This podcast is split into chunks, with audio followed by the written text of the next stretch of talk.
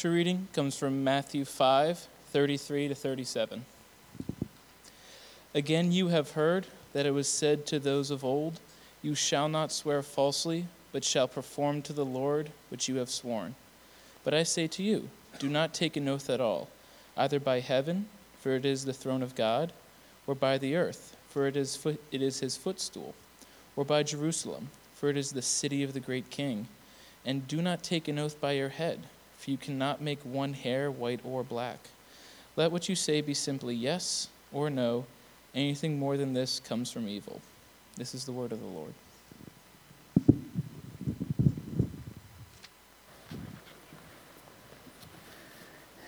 Thank you, Liam.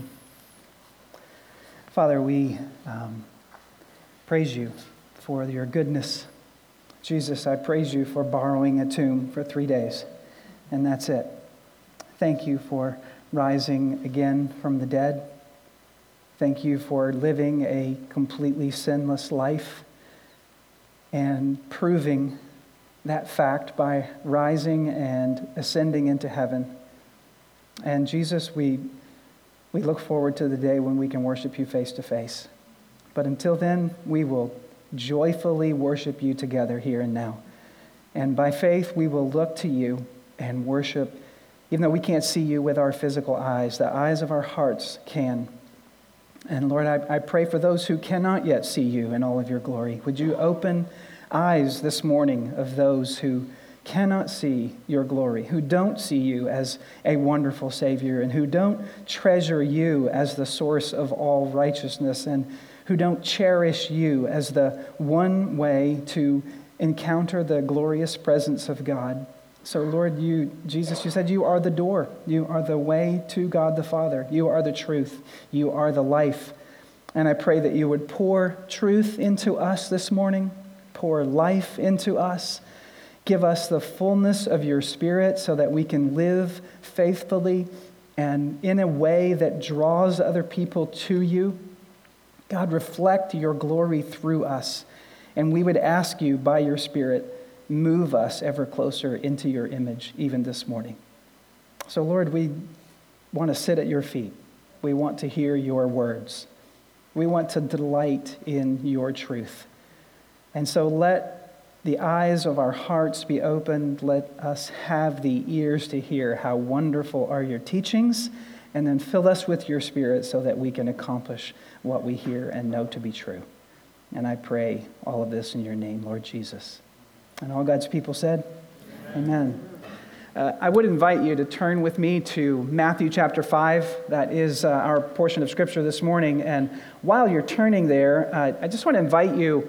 Uh, many of you uh, know we don't uh, follow a liturgical calendar here, but Christians around the world have been blessed by using the, the lead up, the 40 days that lead up to Easter we call it Lent as a time of focusing our spiritual attention on Jesus. And uh, here, this particular season, we have, as elders, committed to uh, on Tuesdays, primarily because we pray on Tuesday evenings, we're fasting a particular meal.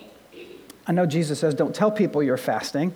Uh, my point is not to boast about anything that we as elders are doing, but to invite you into a season of seeking the Lord with all of your heart. And as a, a way of reminding us to do that, um, we are inviting you to fast a meal, if you can, on Tuesdays, and then come and join us and pray together. Um, we need the Lord to work among us. We want the Spirit of the Lord to be present. Um, without Him, we can do nothing, absolutely nothing except hurt people and bring harm to this world. And so, but with him, all things are possible. And so, uh, as an expression of drawing closer to the Lord, I want to invite you to, to consider that.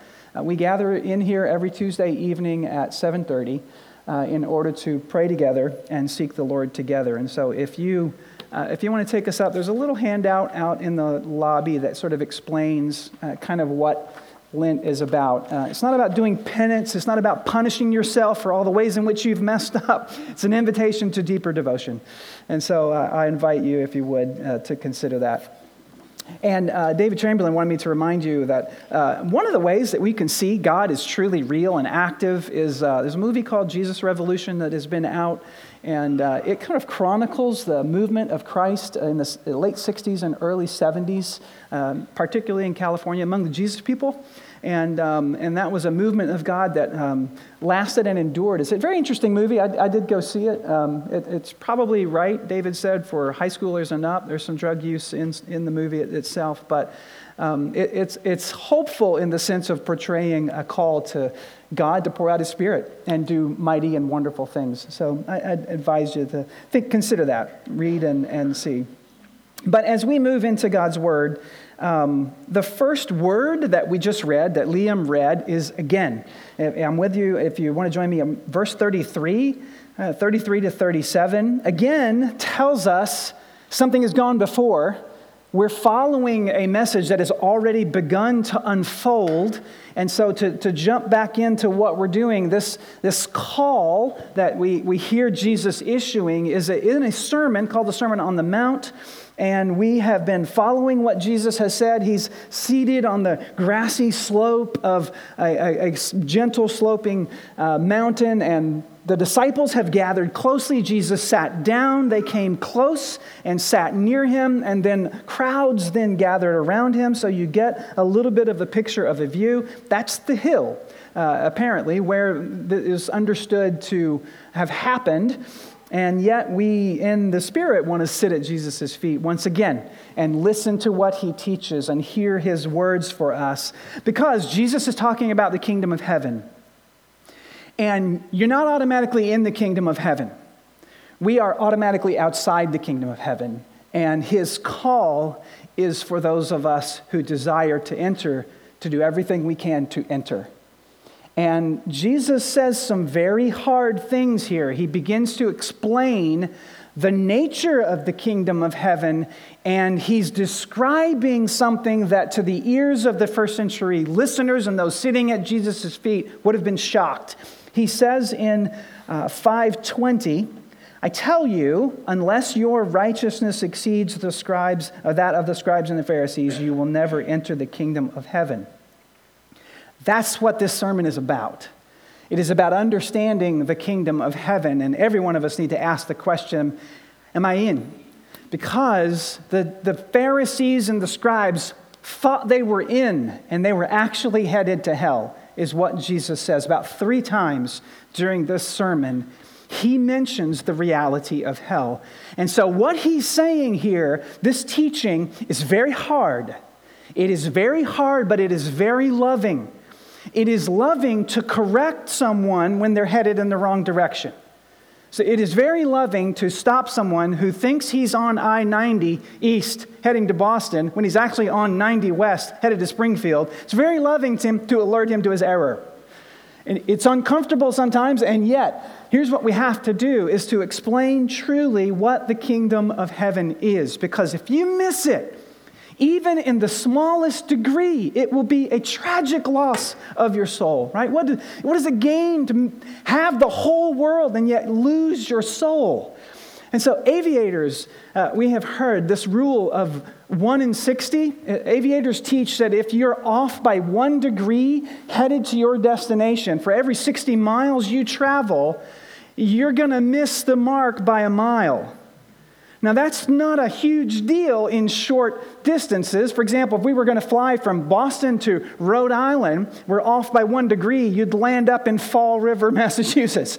Not a huge deal, but over the course of a long distance, the, the impact is more significant. For example, if you were at the moon and you wanted to fly home to Boston and you were off by one degree, you would land in the Pacific Ocean 1,000 miles off the coast of San Francisco. That's a massive error. How tragic would it be for people to think, I am righteous in the sight of God, only to find out on that last day when you stand before His judgment seat and discover you were off by even one degree in an understanding of His righteousness. Jesus is correcting the error. That's what he's doing in this particular portion of the Sermon on the Mount. He's giving examples where the teaching of the scribe and the Pharisee have been slightly off.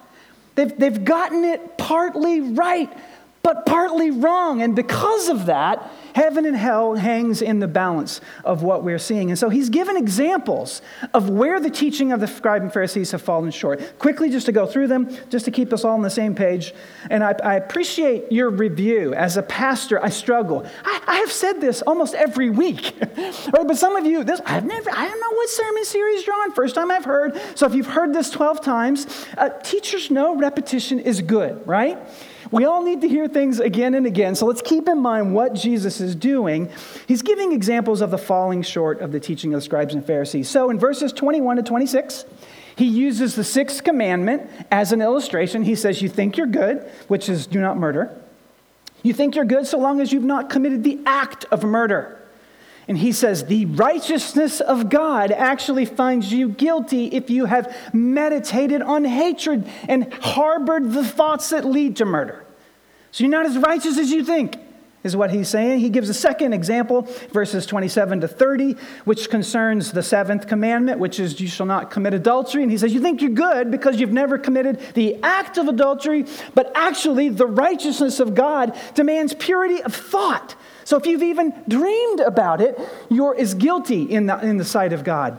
The third example we looked at last week was also based on the seventh commandment. It relates to the factor of divorce, and he says, You have taught that it's okay to divorce for any reason whatsoever, as long as a certificate of divorce has been given to the divorced woman. And he says, You're actually, unless it's a lawful grounds of the one exception, you're actually forcing her to commit adultery by getting married to someone else. And that guy also is committing adultery. So you, your teaching, Pharisees and scribes, is actually leading to instances of divorce, of, of, of adultery, and breaking of the law. And so your teaching is hurtful. And so now he gives a fourth example, which has to do with your words. It has to do with swearing of oath and the words that we take. And I wonder how many of you spend any time worried about the words you say? Do we seriously think about our words? I, I hear James in the back of my mind. It says, Let Not many of you be teachers because you're going to be held to a stricter standard. That makes me stay awake at night sometimes. And so, do we as Christians think about our words? That's the call today. The invitation is to consider what you say. And so, here's the we'll first look at where the Pharisees went wrong. The, Jesus says the Pharisees are like those who have relaxed the commandments of God. And he said they would be called least in the kingdom of heaven. So, this relaxing of God's commands is what the Pharisees have done. So, we'll look at what the Pharisees have taught, and then we'll look at what Jesus teaches. So, verse 33, let me just read it one more time.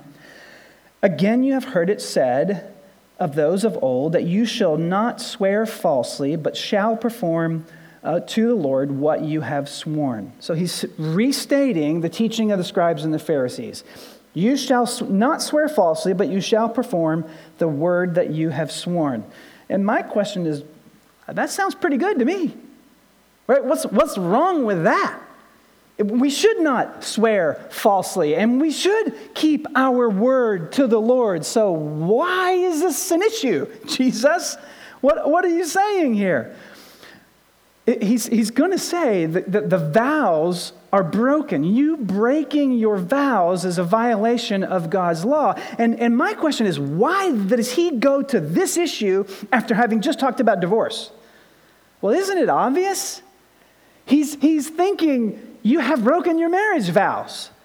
And, and if, as we have seen so far, he has gone to a commandment at every illustration, if he's continuing that same pattern, then he's thinking about the ninth commandment, which is uh, found in Exodus 20, verse 6, which says, You shall not bear false witness against your neighbor.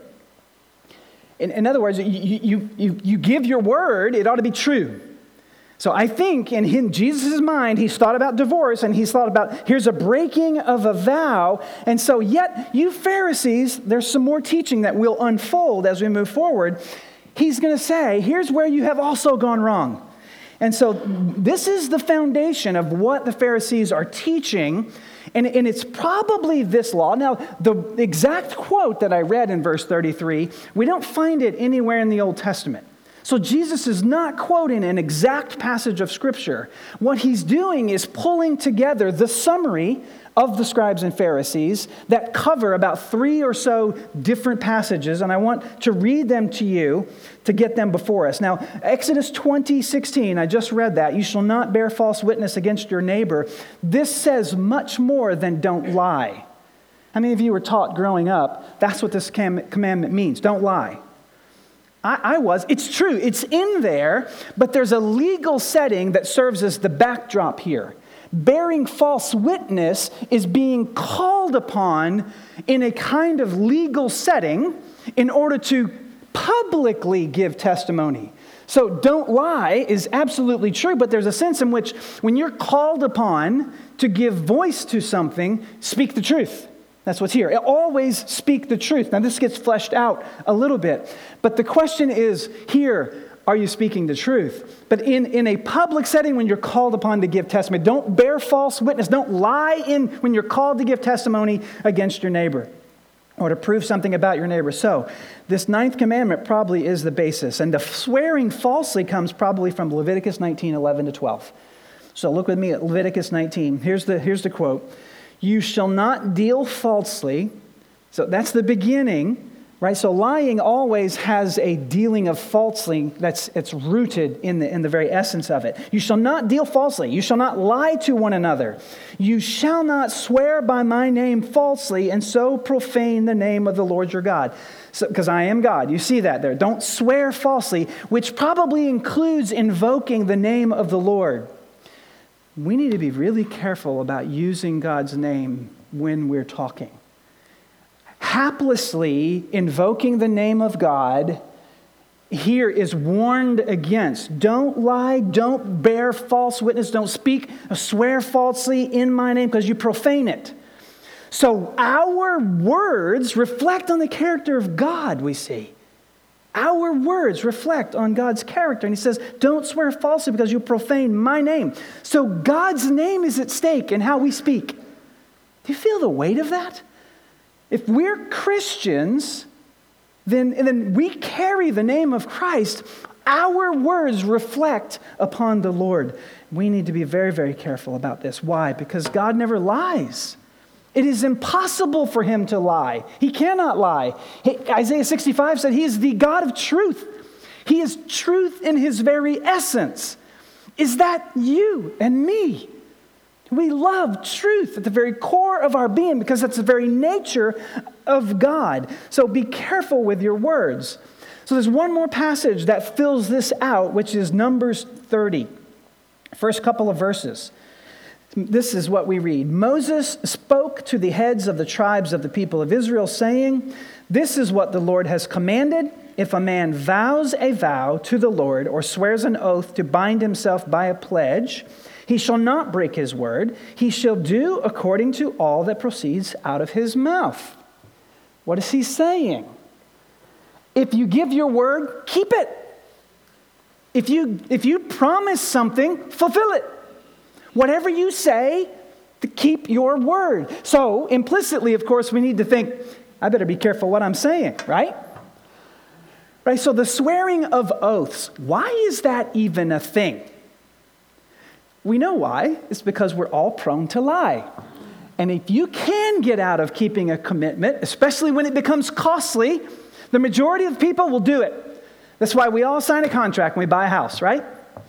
Why? Because we don't want to run the risk of not fulfilling the obligation. And so, if you want somebody to ensure they will keep your word throughout the course of the history of humanity, you've either had to swear a public oath or sign a 10 mile long legal document because we're all prone to lie, right? There's another witness here to this notion that we're not inherently good.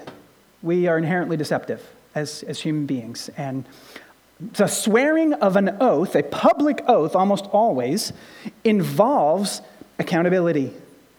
Because if we heard your vow and heard your promise, we hold you to it. Otherwise, when things get difficult, what is our tendency? I just want to take the easy way out. And nine times out of ten, that's lying. Let's just color it a little bit, shade it a little bit. And so here, God's word is saying if you say or give your word in any way, you need to keep it. Avoid lying. And the problem is with the Pharisees here, they figured out ways of saying what appeared to mean one thing but actually meant something different. Now, just a quick footnote on we see an illustration here how to understand what carries over and is binding for the Christian in the New Testament era from the Old Testament. You often struggle with what are we supposed to do with the Old Testament law? What do I, what do I keep and, and what can I let go of? Because Jesus' coming has changed everything. A, a, a quick rule of thumb on this is whatever Jesus or the New Testament authors, his apostles, taught that we find in the Old Testament, it's abiding for us today. So things like what Jesus is, is saying here, don't lie, that still is binding over us to tell the truth the, the, the word of God in the Old Testament that we see affirmed in Jesus' teaching and in the apostles' teaching remains binding for us. For example, we, we saw this a while back. Jesus changed, he fulfilled the dietary laws. The point of those food laws was to indicate the difference between what is holy and what is not. And Jesus came and fulfilled that. And so he declared all foods clean meaning that's no longer necessary to teach that distinction. That's not abiding, that's not binding over us. And, and the other ceremonial laws, like animal sacrifice and going to a priest and so forth, all of that which is attached to the temple, Jesus fulfilled. So we're, not, we're no longer uh, inclined to abide under those portions of the Old Testament command. So, what Jesus teaches and what the New Testament authors, authors teach as abiding, we still must embrace as Christians. So, moving on then, this is the trickery of the Pharisees. We now taking these principles that we have just seen tell the truth always, keep your word, fulfill your obligations.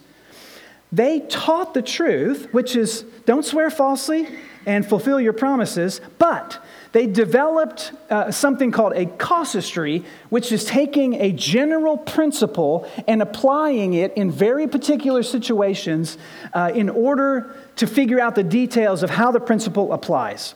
So Jesus is going to expose in later in the book of Matthew the real problem with that verse that I just read from 33.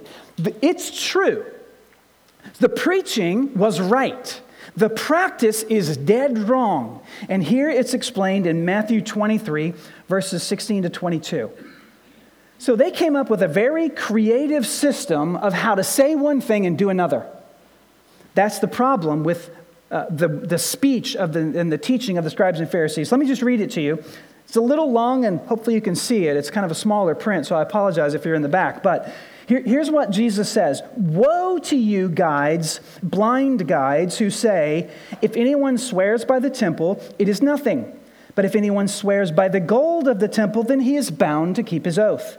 You blind fools, for which is greater, the gold or the temple that has made the gold sacred? And you say, scribes and Pharisees, if anyone swears by the altar, it is nothing. But if anyone swears by the gift that is on the altar, then he is bound to his oath.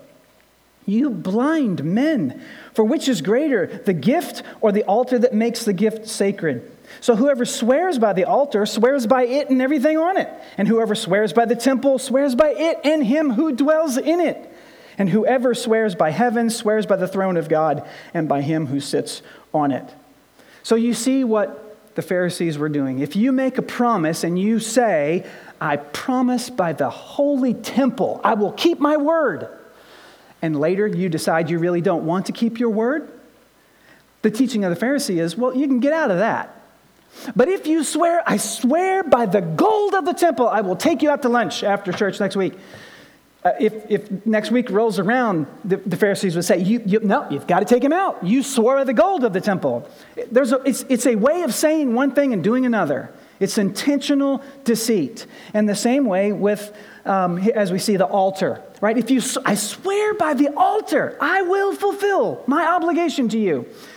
And then you discover it's a costly obligation uh, the, well, actually, I don't, I don't have to abide by that. I didn't swear by the gift that is on the altar. That's the reasoning. And so it's like me saying to my dear son, I will pay for, I, I swear by the altar, I will pay for your college tuition when you graduate. And then he graduates and I see the bill. and I decide, I, you know, this is not working out for me. I, I'm not going to do that, my dear son Alex. You'll, I'll pray for you to figure out how to pay that bill. And Alex says, Dad, you swore to me by the altar you would pay for my tuition. And I say, but I did not swear by the bull that was offered on the offering. I'm out. That's what was happening among the teaching of the scribes and Pharisees. And so Jesus is saying, this is foolishness. It's like us as little kids. How many of you, as a little kid, you, uh, you, you, made a promise with your fingers crossed behind your back? You know, uh, yeah, I promised I'd take her to the dance, but I have my fingers crossed, so I'm not obligated to teach. We, we do all kinds of things like that, but they just get more complicated as we get older. And here Jesus is saying, keep your word. Why? Because you think, so the Pharisees had this very complex system of deciding which was really close to the character of God and which was far away. So the, temp, the altar is close, but the gift is even closer. The temple is close, but the gold is closer. It's on the outside. So that which is closer obligates us more. It's nonsense. Jesus said, The temple is the place where God dwells, gold or not. It makes no difference. The, the point Jesus is making is everything relates back to God. All of your words are in the presence of God. He doesn't miss anything. So your promises need to hold true because you're bearing His name as a Christian, as a follower of God. So the central issue is really the holiness of God. Because this, how we speak, reflects upon His nature. Because does God ever break his word? Does he ever fail to keep a promise? I, I, think what, in essence, we're seeing here is God saying, You shall always keep your word because I always keep my word. Right? You shall keep your promises because I always keep my promises. And if you are my children, I expect you to act like me. So you shall be holy even as I am holy. So God's nature ought to influence everything we say. So that's the problem with the Pharisees' teaching. They're saying one thing, but actually intending to do something completely different. And now let's go to what Jesus says in verses 34 to 37. This is Jesus' response to this verbal linguistic game of gymnastics that the Pharisees are playing. He says, I say to you, this is constantly what we hear. You have heard it said by the scribes and Pharisees, but I say to you, do not take an oath at all, either by heaven, for it's the throne of God, or by earth, for it's his footstool, or by Jerusalem, that's the city, it's his city, the city of the great king. And do not take an oath by your head, because he created it. You can't make one hair white or black. Let what you say simply be yes or no. Anything more from this comes from evil. So here's the simple answer to the question of how we ought to speak yes and no. Mean what you say. You say yes, be yes. You say no, let your word be no. If you say it, mean it. If you're going to give a promise or a vow, then keep it. Everything we say is related to God. It's all about Him, no matter what you're pleading to for authority to augment weak words. What Jesus is saying is be such a person of character and of your word that everybody knows when you say it, you mean it. That's the kind of people we are called to be. Now, one particular question is Is Jesus here forbidding the taking of all oaths? There are some denominations, some sects that teach you cannot take an oath at all because Jesus is saying here, do not take an oath at all. It's what he says. Is that what he means? I think the answer to that has to be no, because taking an oath is not sinful in and of itself. What's sinful is you being such a person that your word is meaningless, and so you have to appeal to some higher authority in order to give weight to your word. So is it unlawful to take, to swear an oath at all, universally? I, I, I think no, because God swears an oath a couple times in the Bible, several times. One example, uh, several examples I'll show you. Abraham, God swore an oath to Abraham, and he said, I swear by myself, I bless him and his descendants and multiply them as many as the stars of heaven and as the sand of the seashore, and that in his offspring all nations will be blessed. God swore an oath. He says, I swear by myself. And that's not because God was prone to lie, is it? God is giving firm conviction that He's going to keep His word to a people who are very accustomed to hearing other people break their word. So God is affirming with an oath a promise in order to bolster faith. That's what God is doing here. Give sure and certain uh, uh, confidence in His word. This is what we find in Hebrews 6, chapter 13. God swore an oath to give us firm conviction and belief in Him. Secondly, Jesus also in His teaching does this thing.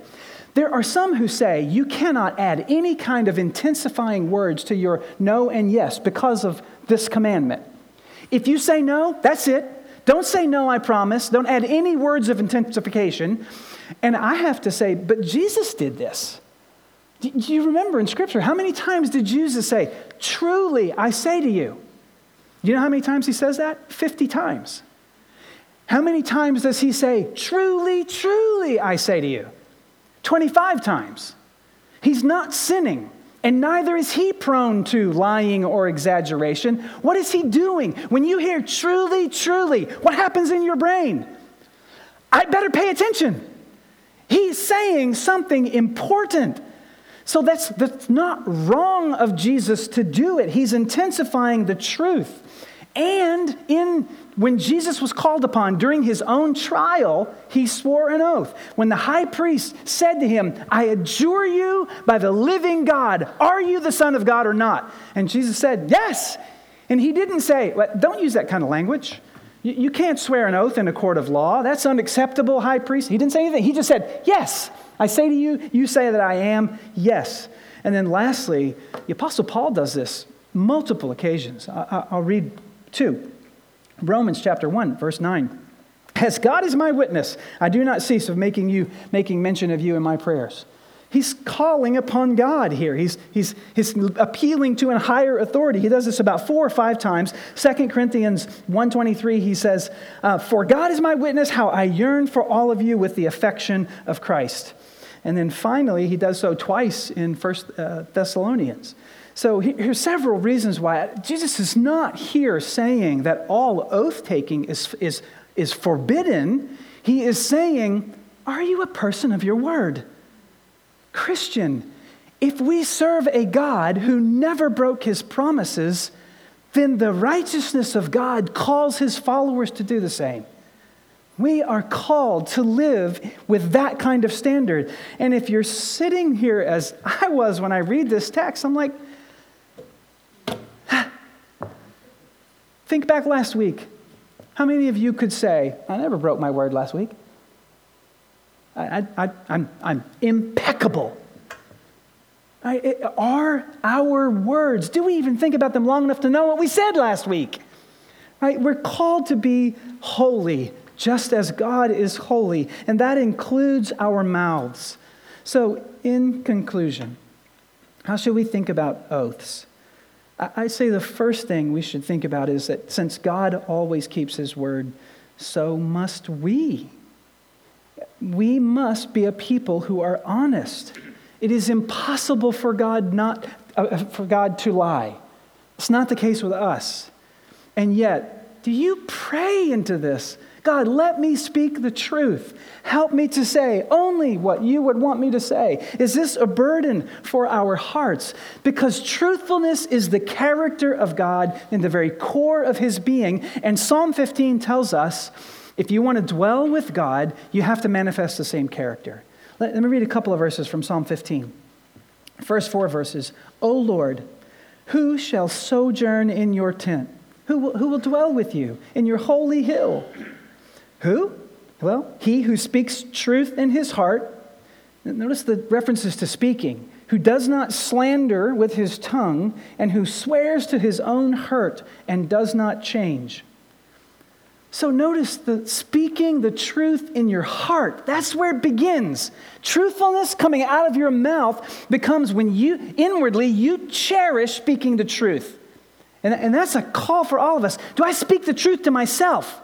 Am I lying to myself? What's happening inwardly as I think about these things? And, and then outwardly, don't slander. Don't speak slander, speaking untruthfully about someone else's character. And then third, he gives his word and keeps it even when it hurts. Does that describe us? You, you give a promise and you'll keep it. For example, uh, Todd, can you please give me a ride to the airport? Well, what time do you need to go? At two o'clock in the afternoon. I think, okay, two o'clock, that's good. I can go lunch break, I can take you, no problem. Traffic's light at two o'clock. Absolutely. Uh, I say yes, I give my word. A couple days later, I get, a, get another phone call. Um, they actually delayed my flight, and now I, I leave at 8.30. Can, can you still take me? I'm like, it's the middle of rush hour. Traffic's going to be crazy. Take forever to get down there. My night is ruined, and yes, I can, I can take you. Right? Do we, we give our word? Do we keep it? I, I know of a young couple who uh, signed a 12 month lease on an apartment, and one month into the lease, were given an opportunity uh, to take a, another job that included free housing. And so going, they went back to the landlord and said, uh, We have a situation, can we get out of the lease? And the landlord says, Yes, but you have to find someone else to rent it. Well, no one was found. What would you do? You're forced with the decision of, Am I going to pay rent on an empty apartment that I'm not using because I have given my word? Or am I just going to cut and run? Right? And this young couple chose to pay rent on an empty apartment they weren't using because they had given their word. Because of this verse, Psalm 15. A Christian is a kind of person who gives your word and keeps it even when it hurts, when it's costly to do so. And that's when we want to give up, isn't it? We, when you give your word and it suddenly is difficult to keep it, we just want to bail out. We want to quickly run. That's not the character of our God. He does not do that. He does not give a promise and then say, eh, it's kind of difficult now. You guys are getting a whole lot more stubborn and unpleasant to be with. I, am not going to deliver you into the promised land. Just wander in the desert for a little while. He doesn't do that. That shouldn't be our character as well. So when our God's character is one of keeping his promises, so too must we. So this forces me, secondly, to conclude we should be careful about what we say. We should be careful and thoughtful about what we say. Ecclesiastes 5:2 says, Be not rash with your mouth, nor let your heart be hasty to utter a word before God. For God is in heaven and you are on earth. Therefore, let your words be few. In other words, uh, you won't have to worry about breaking your promises if you're very careful not to give them when you can't keep them. Let your words be few. Don't speak rashly. Don't speak thoughtlessly. And I think about parents, how often we can do this so very easily. You know, I, I, I think I probably disappointed my daughter. I said, she said, Can we build a tree house in the, in the tree in the backyard? And I think I said, Probably. I was reluctant to commit. I, I wanted to, but that, that's a lot of work and they're very expensive. But I could see dads, we easily can say, yeah, we'll, we'll build one. And 14 years later, there's no treehouse, right? Parents, how often it is easy to just to shut them up, just to say whatever we want to say, whatever they want to hear. But yet they're listening. Don't give your word if you can't fulfill your promise. And daughter, I'm sorry if I told you that I would build a treehouse. That came to mind. I think it was the conviction of the Holy Spirit. Like, yeah, Todd, you said some of this stuff too. Third, um, aim to be such a person who, when you give your word, no one doubts it. Aim to be the kind of man or woman who, when you give your word, everybody knows you'll keep your promise. Matthew 12, 34 and 37. This is a serious issue. We, we think it's not serious. Preaching about telling the truth. We all know that. Got that? No big deal. This is very serious. Here's what Jesus says Matthew 12. Out of the abundance of the heart, the mouth speaks.